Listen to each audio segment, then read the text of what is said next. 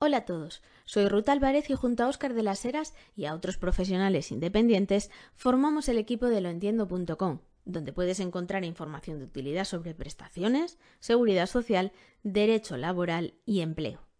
En este podcast vamos a hablar de los plazos para solicitar los distintos tipos de subsidios por desempleo y más, siempre un poco más.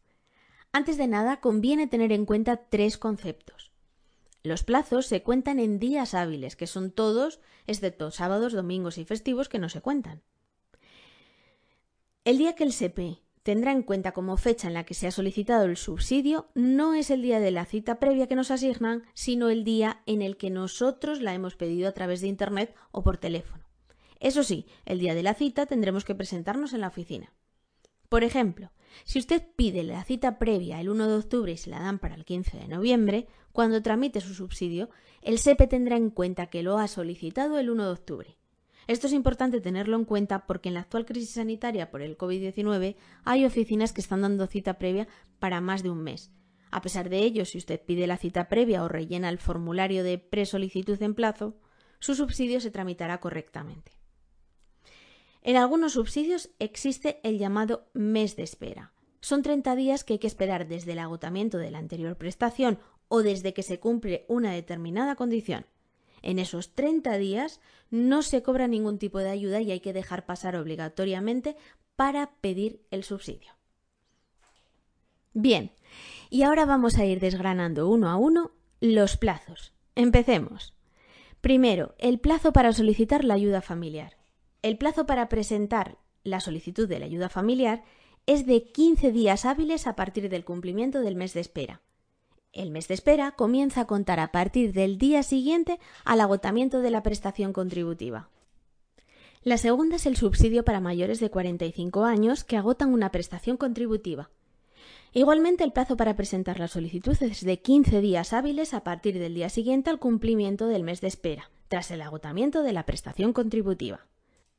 La tercera es el subsidio para mayores de 52 años. El plazo para presentar la solicitud es de 15 días hábiles que empiezan a contar desde el cumplimiento del mes de espera o desde que se acredita la situación legal de desempleo, por ejemplo, por despido o finalización de un contrato temporal. La cuarta es el subsidio por insuficiencia de cotización. En este subsidio, también llamado por cotización insuficiente, el plazo para presentar la solicitud es de 15 días hábiles que empiezan a contar desde el día siguiente a la situación legal de desempleo, el momento en el que se produce el cese en el trabajo por despido, fin de contrato u otras causas. La quinta, para los emigrantes retornados del extranjero liberados de prisión o los declarados capaces tras la revisión de una invalidez.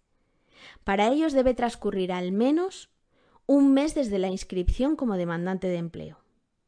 Bien, ¿y qué sucede si se presenta la solicitud fuera de plazo? Si se pide el subsidio fuera de plazo, no se pierde el derecho, pero no se cobran los días en que se hubiera excedido la fecha límite. Esto es importante porque algunas personas piensan que han perdido totalmente el subsidio por estar fuera de fechas y no es así. Únicamente se deja de cobrar, se pierden, los días de retraso sobre la fecha límite. ¿Cuál es el plazo para pedir la prestación contributiva? Si se tienen acumulados 360 o más días de cotizaciones por desempleo en los últimos seis años, puede solicitar la llamada prestación contributiva por desempleo. El plazo para pedir este paro por haber cotizado más de un año es de 15 días hábiles desde que se produce la situación legal de desempleo, desde la fecha de despido, fin de contrato temporal, etc. ¿Cuáles son los plazos en las ayudas extraordinarias RAI y SED? Para conocer el plazo para solicitar otras ayudas extraordinarias, hay que consultar los respectivos enlaces que están disponibles en el artículo de loentiendo.com plazos para pedir el subsidio por desempleo, del que os dejamos el enlace en la descripción del podcast. Ahora vamos con los plazos para solicitar prestaciones por ERTE. Las prestaciones especiales por ERTE no las solicita nunca el trabajador, sino que tiene que ser su empresa directamente o a través de su gestoría la que haga una solicitud colectiva para todos los trabajadores afectados por el ERTE. Son trámites que se realizan directamente entre las empresas y el SEPE, a través de una comunicación por sistemas electrónicos directos a la que no tienen acceso los trabajadores. Lo dicho anteriormente, puedes encontrar el enlace a nuestro artículo completo con enlaces a cada guía específica de cada prestación en la descripción del podcast. Esperamos que la información os haya resultado útil y si es así, podéis compartirla en vuestras redes sociales. Gracias por estar hoy con nosotros. Te esperamos en el próximo podcast de Lo Entiendo. Un saludo a todos.